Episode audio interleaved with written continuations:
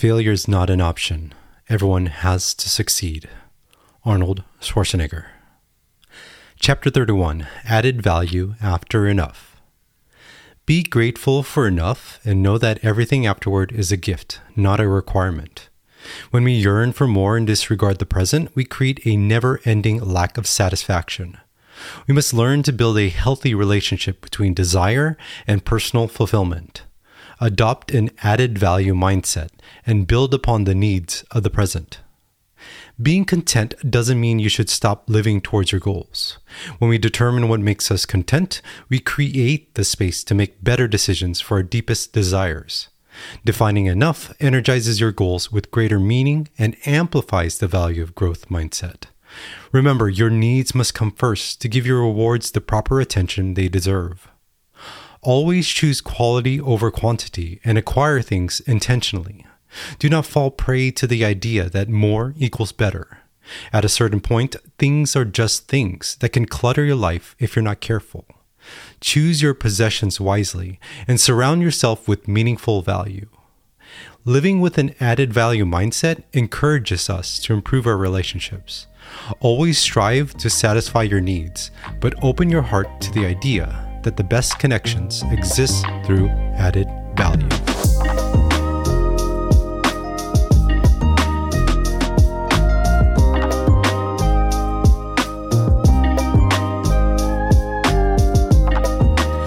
How's it, everyone? My name is Mike Cabuco, and welcome to another episode of the Love Notes for Life podcast, your creative space for amplifying greatness through gratitude. So, what is the biggest goal you've ever achieved? Actually, let me throw in some context to that. What is the biggest goal that you've ever achieved that scared the living crap out of you?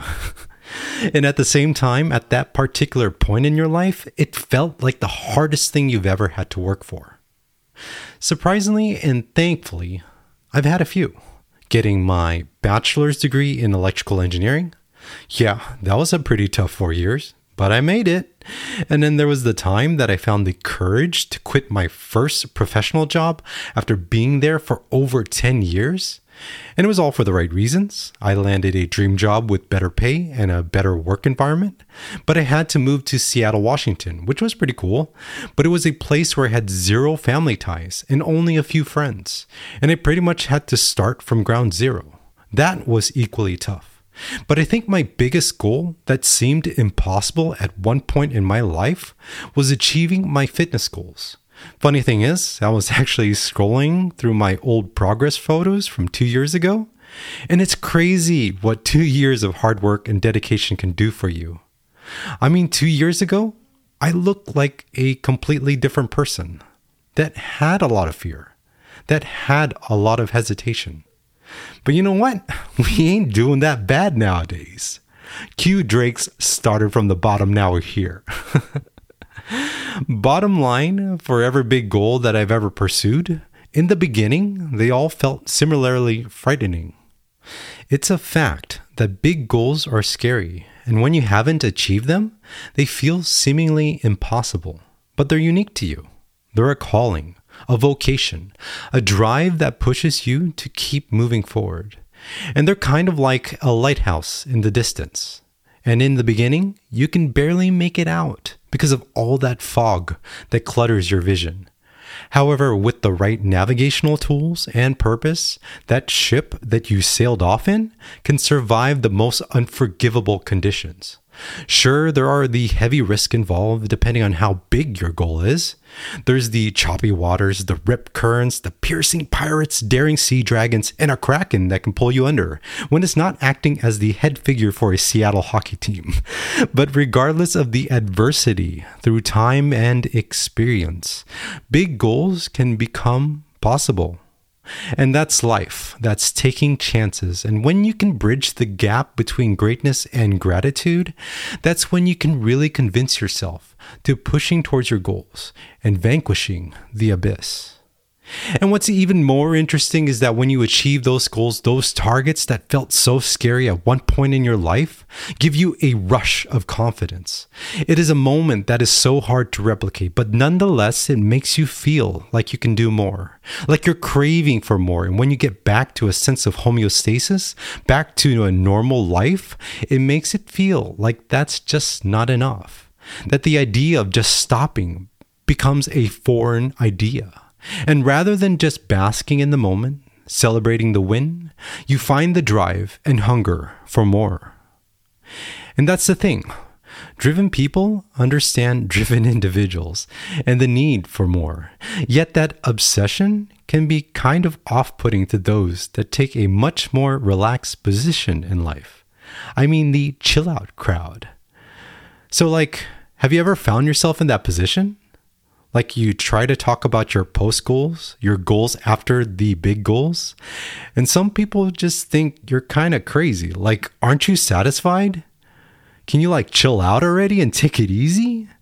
Why do you have to keep on working and keep on pushing? And I can give you the cop out answer, which is I'm just built differently. I'm wired to want more in life. And I just can't stop living. And what's there left to do? Because I'm determined to seek my maximum potential. but that really doesn't help any of the other people, right? That are just simply looking for some composure in their lives, that are just simply looking for, hey, I just need to make it through today. So it brings me back to one of my intentions for writing Love Notes for Life. And I admit I wrote this book initially for individuals who share my love for competition, but could probably benefit from just chilling out once in a while in between the chaos of striving for success. And my drive for writing Love Notes for Life was just to explore that idea of greatness through gratitude. In a sense, it was a potential state where you could be satisfied with your accomplishments and still leave room for achieving added value. I mean, I don't necessarily think that gratitude means giving up. And I think that's how it usually gets misinterpreted. Like when people say, be thankful you got a job, or be thankful you've got a roof over your head, or be thankful that your needs have been met. I get it, and I am grateful. But when you find yourself at that level where you have the privilege to do more, and you have the opportunities that others don't have, and then you say, well, you know what? I'm just going to hit cruise control and take it easy. You know what? I really think that's a big disservice to others that don't have the same privilege that you do. And Love Notes for Life is about encouraging people to not settle for less, especially when you're in a position to discover more success. And for me, that's the most important aspect of amplifying greatness through gratitude. And this is where my conflict lies. I acknowledge that there is this inevitable divide between people that strive to do better and individuals that have the potential, that have their needs met, but just look at the big goal and say, nope, not today. but you know what? One of my vocations in life is somehow, somehow to encourage people that they've got the spunk, they've got the posture, and they've got the willpower to achieve big goals, especially when they're totally possible.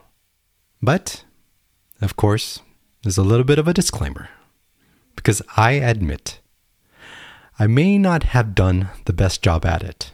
I'm trying, you know, I'm trying. And I know that I can do better. But recently, and I hate to say it, I kind of failed my coworker.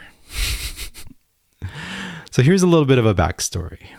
So, my coworker, and let's call him Ben for the sake of this conversation, is a big boy. And no, not powerlifting or strongman style big boy, but more like Gabriel Iglesias fluffy style big boy.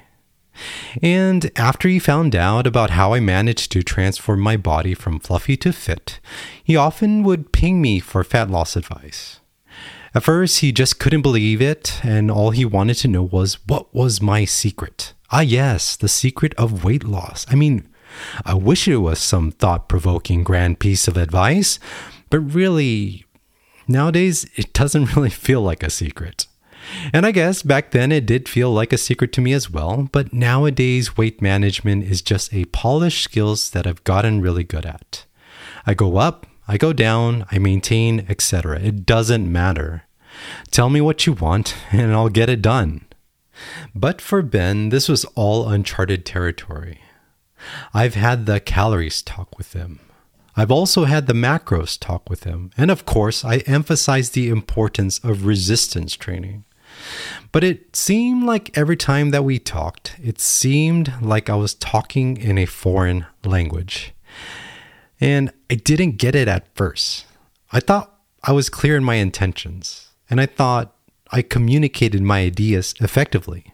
But what I didn't realize was that the language that I was using, the vocabulary, it didn't mesh with where he was at his fitness level of education. I made a mistake in assuming we both spoke the same language. And then the day came when I really miscued the suggestions.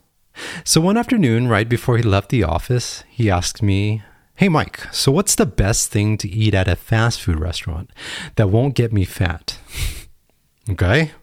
Well, I said, everything. It's just calories, bro. Macros, man. Protein, fats, carbs, you know.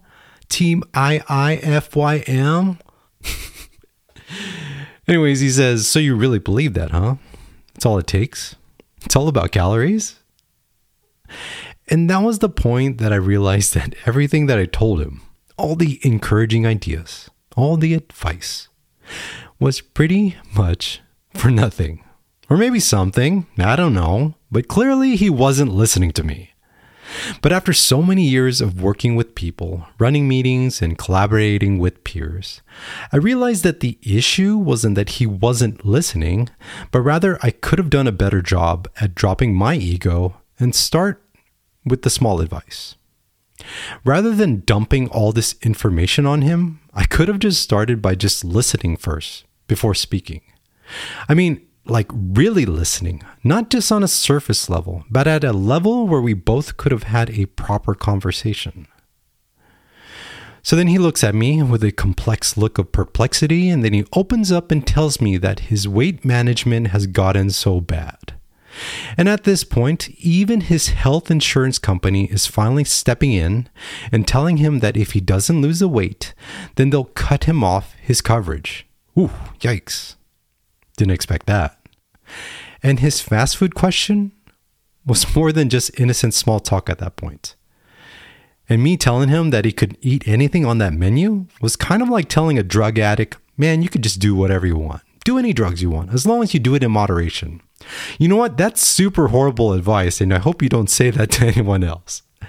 And now I see how easily advice can get misinterpreted, especially when you don't start with small goals. So after he opens up to me, I switch gears, regain my composure, and tell it to him straight. This time, in a much more digestible way. All right, dude, real talk. Are you maintaining weight? He said, Yes. Then I said, Okay, that's actually a good sign. So, what's one thing that you can give up? I'm not saying change your diet radically, but what's one single item that you can let go from your daily intake? He said, well, you know what? I usually start my morning with a Frappuccino and then maybe I can give that one up. Okay, so now we're getting somewhere. So just do it. No maybes. But for now, let's drop that tasty Frappuccino. And if you still want it, it's all good. Just treat it more like a weekend treat and don't double up. Just maybe have one Frappuccino per week. And he was still a bit skeptical. But you know what? I think my approach that time was a little bit better than where we actually started at. And I really, really, really, really hope that the advice that I gave him at least gave him something to think about. But as y'all know, in the end, we can only do so much to help others because that's really the main purpose of advice. We can only offer encouragement. And after that, it's up to the individual to run with it and see if it sticks. All right. Well, that's that for damage control this week. Anywho, so big goals. Well, here's one from me. So imagine this it's leg day. You're loading up the squat rack. You grab six 45 plates and start loading them up on the barbell. Three 45 plates on each side, and you commit to the weight. You duck under the barbell, press it against your traps, and take a deep breath and try to unrack the barbell. And then it doesn't budge, it doesn't move. And now your train of thought is totally discombobulated. Your momentum gets shot down, and you think, well, that's just a fluke. Let's try this once again. But then you also hear this tiny voice saying, maybe not today, Mike, maybe not. But since you're here, and of course, Mr. Ego is saying that, let's get this done, you attempt it once again. So this time around, the bar lifts. Now you feel the extreme pressure of 315 pounds on your upper back, and your legs begin to slightly wobble, and your confidence has peaked and has seemed to exit stage left. Whoa, where is he now? So he's gone. But your willpower is ever present, and you step back, take a deep breath, and you start to go down. But even before you barely approach half squat, you immediately pop back up and say, Nope not today, bro. Nope, nope, nope. It's not gonna happen. Good, because that's the smart call, especially when you're not ready to earn your weight. And for many of the powerlifting bros out there and gals, shout out to Jessica Buettner, can squat 315 with no problemo, but at one point in their lives, 315 was a big goal, and they all worked up to that weight and they learn the art of warming up for life. So, at the time of this recording, it's Saturday, and I just got back from leg day, and man, today was definitely a good day. So, I usually start off leg day with a pretty good warm up routine that starts off with five minutes of light cycling, and then I follow it up with some dynamic stretch routine. And then I gear up and start to set up the squat rack. Now, today just felt different. And something in my gut told me that I was going to hit a PR. But, you know, I acknowledged that little voice in my head and I kept it in the back of my head. And rather than rushing to my goal, I just said, you know what? I'm sticking with my routine and I continued to do my four warm up sets. One set at 40% of my working load, then I followed it up by 50%, then at 60, and then a quick warm up set at 85% before loading the bar with my final working weight. I went through the checks, knees were feeling good. I could feel the blood rushing through my joints. My lower back feels solid, and my traps were ready for the pressure of the bar. I could just sense that today was going to be a good day. So then, you know what? I counted off. I was like, one, two, three. Unrack the bar, commit to the weight, and I began to squat. So the first rep felt easy. It felt different. This time around, it did feel like I earned my weight. And then I continued to squat and progress through my reps. And now at this point, it felt like a game. I was having a great time. And then I hit my goal. But even when I did hit my goal, I didn't stop there because I knew I had a little bit more in the tank. And I was ready to keep going. I kept going because I knew that I had more to give. And on that last set, I racked the barbell put it back onto the lifting rack points. And then I just stepped back and I kind of did this little silent celebration, you know, like kind of like the silent golf clap in the gym where people don't like think you're weird and stuff, but you can't help it because you're just smiling uncontrollably. But yeah, man, like I hit my PR. I finally hit my PR from last week. And this weekend, I hit my PR of 205 for six reps. And yeah, dude, like it ain't 315, but it's all good because it's a step forward and I'll take it. So today was not too shabby and it was a good day. And it was one of those moments that reminded me that the stars don't always have to align to achieve your biggest goals. Essentially, as long as you can identify your target, your destination, then you can start at any level and then work up from there. I mean, we all have different starting points, but we all can benefit from the personalized warm up. So, whether it's starting a fat loss or muscle building journey, just remember to start with the basics. Start with the essentials. Gather the right ingredients and map out the steps needed to get you from point A to point B. As they say, Rome wasn't built overnight. And the same goes for your goals. Have realistic expectations, but never, never, never, never settle for less. Remember, growth is a privilege and excellence is a choice. Be grateful for the opportunities and exercise mental toughness. Practice makes progress and always make time to warm up to achieve greatness. Thanks, y'all, for tuning in to another episode of the Love Notes for Life podcast. I look forward to continuing this conversation of awareness and amplifying greatness through gratitude. If you're enjoying the Love Notes for Life podcast, please subscribe and leave a five star rating on Spotify, Apple, and other major podcast platforms. The Love Notes for Life apparel and book is now available at lovenotesforlife.com. For the latest updates, be sure to track the mindset by following me at Mike Cabuco on Instagram or Twitter. Thanks, y'all, for the support, and always remember there is beauty in knowing that there's only one of you. Take care.